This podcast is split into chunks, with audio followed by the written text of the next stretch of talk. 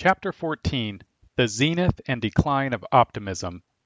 The 19th century saw the widest development of the victorious view of the kingdom that we have described. This was especially true in the United States. As we shall see in this chapter, however, that dominance evaporated rather rapidly toward the end of the century, and even more rapidly in the early decades of the present century. The Century of Triumphalism. By the early 19th century, the idea that the kingdom of God would be victorious on earth and in history had penetrated much of American Protestantism, permeating all the major denominations, whether Congregationalist, Baptist, Presbyterian, Anglican, or Reformed. This emphasis continued to dominate American Christianity into the later decades of the century. As one historian has put it, during the first three quarters of the 19th century, this view was what one clergyman called in 1859 the commonly received doctrine among American Protestants. Historian Timothy L. Smith concludes from a detailed study of mid 19th century revivals that preachers of all persuasions turned to the belief that their mission was to prepare the world for Christ's coming by reducing it to the lordship of his gospel. Smith adds that the most significant millennial views of the mid 19th century grew out of Protestantism's crusade to Christianize the land. 19th century American Christians recognized that this was the dominant view throughout the country. Samuel Harris, a theology professor at Yale, noted in 1870 that the sublime idea of the conversion of the world to Christ has become so common as to cease to awaken wonder. Just as the Great Awakening had fueled eschatological hopes a century earlier, so the Second Great Awakening, beginning in the 1790s, renewed the future vision of American Christians. In 1819, the General Assembly of the Presbyterian Church described the state of religion in glowing terms. We have the happiness to live in a day, brethren, when the captain of our salvation, in a distinguishing manner, is marshalling his mighty host and preparing for the moral conquest of the world. The grand conquest that has been so long conducted is drawing rapidly towards a termination that shall be infinitely honorable both to our glorious leader and to those who have fought under his banner.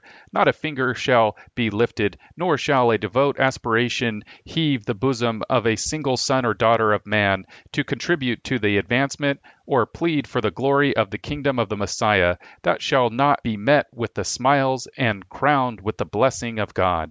A similar note was sounded by the bishops of the Episcopal Church. The advancement of our holy religion will probably continue, as it has been heretofore, gradual but sure. Ages may roll away, and empires may rise and fall, before there shall come the promised era when all the kingdoms of this world shall be the kingdoms of the Lord and his Christ. But as we rest our expectations of that event on the rock of his never failing promise, we have reason to rejoice in whatever promotes the accomplishment of it by extending the profession of Christianity over the immeasurable wilds of this immense continent.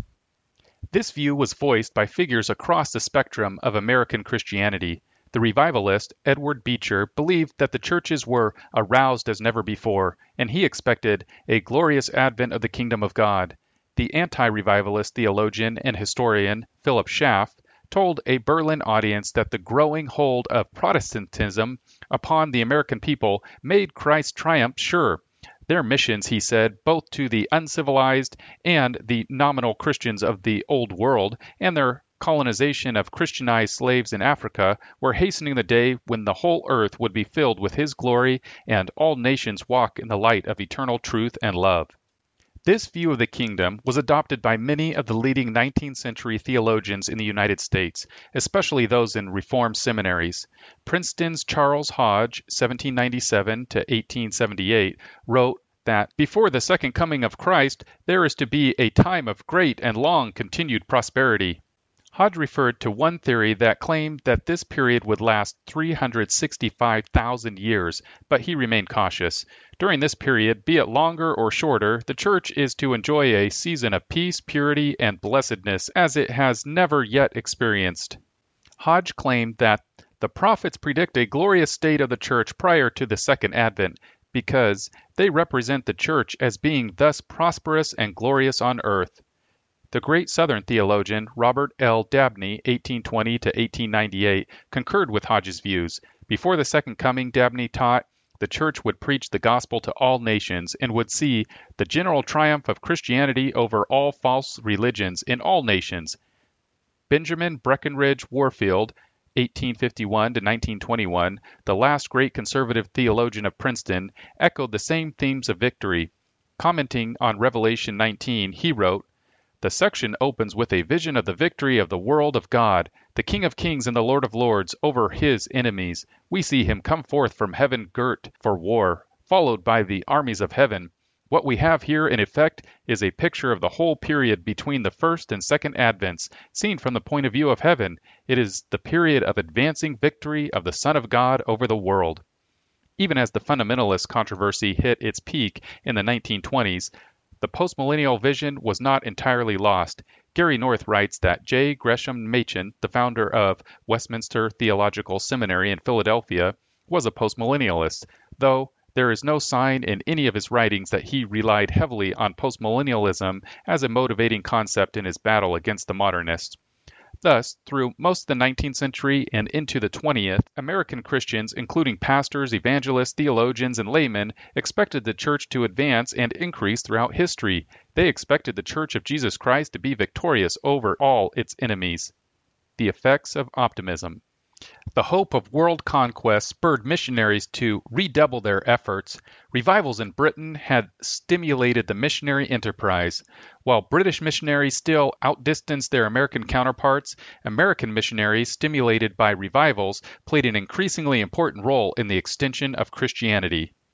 Yet there had been a shift in emphasis since the Great Awakening. Edwards and his followers had placed primary emphasis on the renovation of the world through the preaching of the gospel and the conversion of great multitudes. By contrast, later preachers renewed the old Puritan teaching that social reform was an essential part of the advancement of the kingdom. Charles Finney, for example, demanded that some kind of relevant social action follow the sinner's conversion. As a result, his revivals were a powerful force in the rising anti slavery impulse and in the rise of urban evangelism.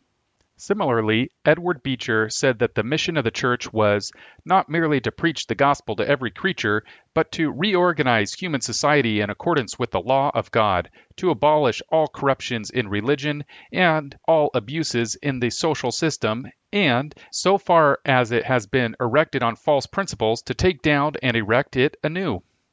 Timothy L. Smith quotes Dutch Reformed pastor Joseph Berg's hope that with the termination of injustice and oppression, of cruelty and deceit, with the establishment of righteousness in every statute book and in every provision of human legislation and human jurisprudence, with art and science sanctified by the truth of God, and holiness to the Lord graven upon the walls of our high places, and the whole earth drinking in the rain of righteousness, this world would be renovated by the power of holiness. Oh, this is the reign of Jesus. Samuel Harris said that the kingdom of God is the life which creates the organization, penetrates and purifies also the family and the state, renovates individuals, and blooms and fructifies in Christian civilizations, and these also are its historical manifestations. As Handy writes, Harris spoke with great confidence of the triumph of the kingdom and the full Christianization of civilization. The agents of this Christianization were largely the voluntary societies that proliferated during the 19th century. With the churches disestablished in nearly every state by the first decades of the 19th century, Christians had to find non state resources to fund their programs. Local in their origins, these voluntary societies gradually grew to national proportions, and then their efforts were coordinated in a national strategy. Activities ranged from Bible distribution to education to social reform, such as the temperance, peace, and abolition campaigns. Winthrop S. Hudson says that the statistics tell an incredible story of Bibles shipped, tracts distributed, Sunday schools organized, and churches established, not to mention the impact of the various more politically oriented movements. Through these agencies, evangelical Protestants largely succeeded in establishing a righteous empire. There were other factors in the rise of the voluntary associations, but certainly a victorious view of the kingdom was an important element. The eclipse of optimism. So, what happened? If this was the commonly received doctrine into the late 19th century, if it was partly responsible for the large scale social efforts of 19th century evangelicals, why is it considered a relic by most 20th century Christians? Was there a dramatic new insight into Scripture? Was there additional revelation at the beginning of this century? None of these. Several social and theological developments contribute to the decline of a victorious view of the future of the church. The causes of this decline of optimism are worthy of reflection. Christians are supposed to live by faith, not by sight. Yet 20th century Christians argue almost invariably that optimism cannot be sustained in the light of the horrors of the 20th century. We agree that this has been a bloody century, the bloodiest in human history, but we also believe that the Bible teaches that the gospel will eventually triumph. If the Bible teaches this, we should not allow our faith to be undermined by cultural trends. In examining the reasons for the decline of postmillennialism, we should note first that the doctrine of the kingdom that we have outlined was already on shaky ground when the 19th century began. In particular, the theology of the kingdom had been separated from the sacramental and teaching ministry of the church. Wave after wave of revivals had also weakened the church's theological and its governmental structure. Revivalism emphasized individual decision and personal piety, and tended to minimize the importance of social structures and practices. Already in the First Great Awakening, numerous schisms occurred, fracturing the church and preventing it from playing a central part in American society.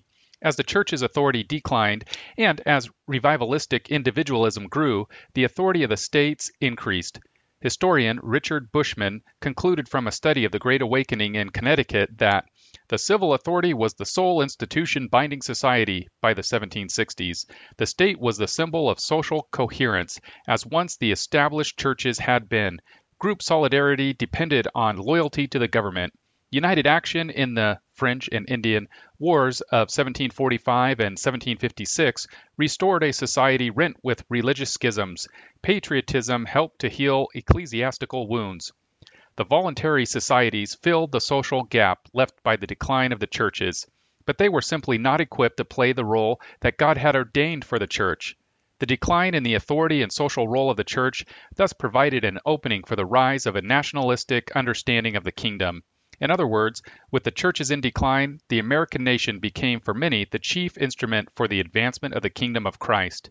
Jonathan Edwards had suggested that the millennium might begin in America but Edwards meant that American churches would be the hub of world evangelism. Later revivalists, during the American Revolution and afterwards, believed that the nation itself was the center of the kingdom's advance. One observer believed that the growth of America showed the unhastening yet unresting progress of a kingdom ordained ere time began to be completed when time shall be no more. Josiah Strong wrote in 1885 that the United States was divinely commissioned to be, in a peculiar sense, his brother's keeper. The distinction between the kingdom of God and the American nation was being blurred. When the nation's flaws became more evident in the early part of this century, people lost confidence not only in America, but in Christ's kingdom. Some identified American culture with Christianity so closely that they became willing or unable to criticize prophetically the society. The churches had also been wreaked by what historian Ann Douglas calls the feminization of American culture. When the churches were disestablished, they began to adopt commercial techniques and modes of operation. They had been forced into competition with one another and employed methods that would appeal to a wider audience. Because women were the most numerous churchgoers, the clergymen naturally appealed to feminine themes. Thus, from the early 19th century, the churches of America witnessed a declining emphasis on theology and doctrine, a rising influence of women in the church, and a general sentimentalization of literature, theology, church life, and culture. One aspect of 19th century sentimental culture is especially significant for our purposes, what Douglas labels the escape from history. It was not that 19th century clergymen and readers disliked history, they read avidly, but they did not read about the great movements and wars of history. Instead, the history they read was concerned with domestic and private life. This reflected a change in the church's posture towards the culture. In the midst of the supercharged revivalist social agenda of the 19th century, parish clergymen and regular churches had, psychologically at least, retreated from the larger cultural issues of the day into a sentimental world of domesticity. The faith of the regular clergy was an almost completely privatized faith. As the eschatology of American Christians was gradually nationalized and sentimentalized, it was also secularized. Revivalism emphasized technique. Charles Finney said that a revival was simply the result of the right use of the constituted means. Finney used various means to bring the sinner to the moment he thinks he is willing to do anything. As more and more emphasis was placed on the techniques that would hasten the kingdom, the earlier emphasis on the supernatural grace of God was replaced by an emphasis on manipulation and the natural process of moral improvement. It was only a short step from revivalistic optimism to the liberal view that the kingdom was entirely dependent upon human activity. The building of the kingdom of God had become as much a matter of technique and program as it was of conversion and religious piety. This shift reached its zenith in the social gospel movement. The social gospel maintained the optimism of the 19th century evangelicals, but eventually destroyed its supernatural foundations. This secular, anti supernatural emphasis also appeared in the development, first in Europe, of higher critical methods of biblical study. This new scholarship attacked scriptural optimism, which always relied on faith in the text of Scripture as its very roots. The reaction of conservative Christians to the secularism of the social gospel movement was a retreat from social and political action. Historian George Marsden has described this retreat as the Great Reversal. Evangelical Christians, who had in a sense dominated the national culture of 19th century America, bowed out of the political arena. Marsden describes several reasons for this reversal, but concludes that the factor crucial to understanding the Great Reversal, and especially in explaining its timing and exact shape, is the fundamentalist reaction to the liberal social gospel after 1900. Until about 1920, the rise of the social gospel and the decline of revivalist social concerns correlate very closely. By the time of World War I, social Christianity was becoming thoroughly identified with liberalism and was viewed with great suspicion by many conservative evangelicals. Because the social gospel was also identified with an optimistic view of the kingdom, this too began to seem liberal to many Orthodox Christians. Theological changes on the American scene also contributed to the decline of a confidence in earthly victory for the church. One of these was the rise of dispensational premillennialism. As Marsden notes, the first stage of the Great Reversal was marked by a change from postmillennial to premillennial views of the relation of the kingdom to the present social and political order. By 1875, dispensationalisms, first articulated by the English theologian John Darby, began to gain ground in the United States. Social changes contributed to the decline of confidence in Christ's earthly victory. Industrialization and modernization created social dislocations. People used to rural life moved to the city, where life moved faster and morality was looser. Moreover, the savagery of the late 19th and early 20th century led many to adopt a more pessimistic view of the future. The Civil War, the First World War, the revolution in Russia, all these contributed to a changing mood. Evangelicals did not retreat all at once. In fact, as Marsden shows, premillennial evangelicals were very active in the period after World War I. Yet each subsequent tragedy forced evangelicals further and further into the protective walls of their own communities and of a private faith. Each tragedy reminded Americans of man's sinful nature. Thus, each of these setbacks contributed to a climate of pessimism. Finally, a major blow to the credibility of fundamentalism came with the Scopes trial of 1925.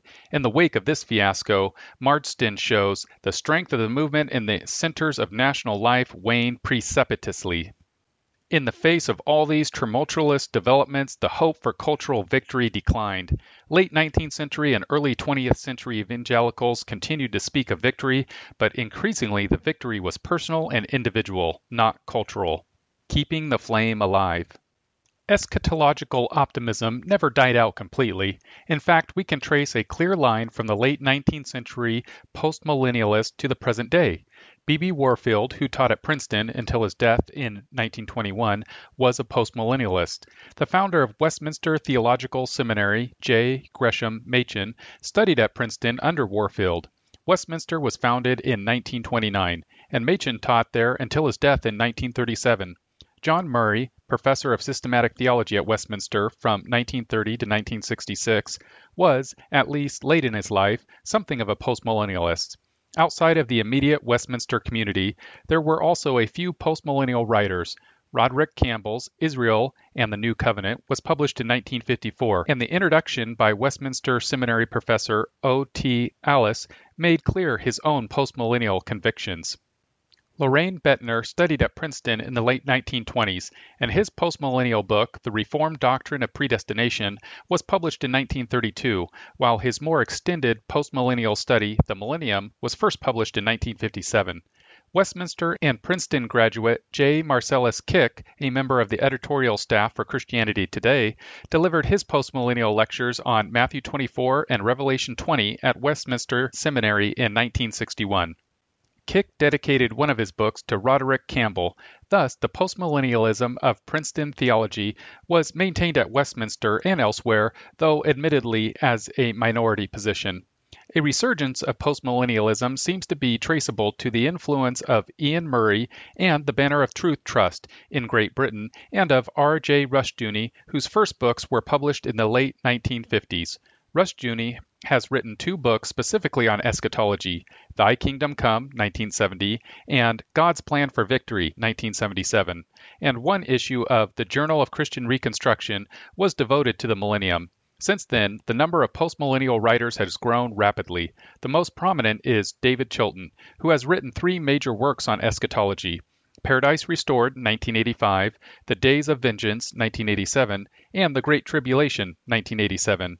Rushdoony's and Chilton's works have sparked a renewal of optimism among many pastors and teachers, and even some seminary professors have re examined the biblical basis for postmillennialism. Conclusion we have seen that the major view of American Christianity in the 19th century was that the kingdom of God would progressively triumph on earth.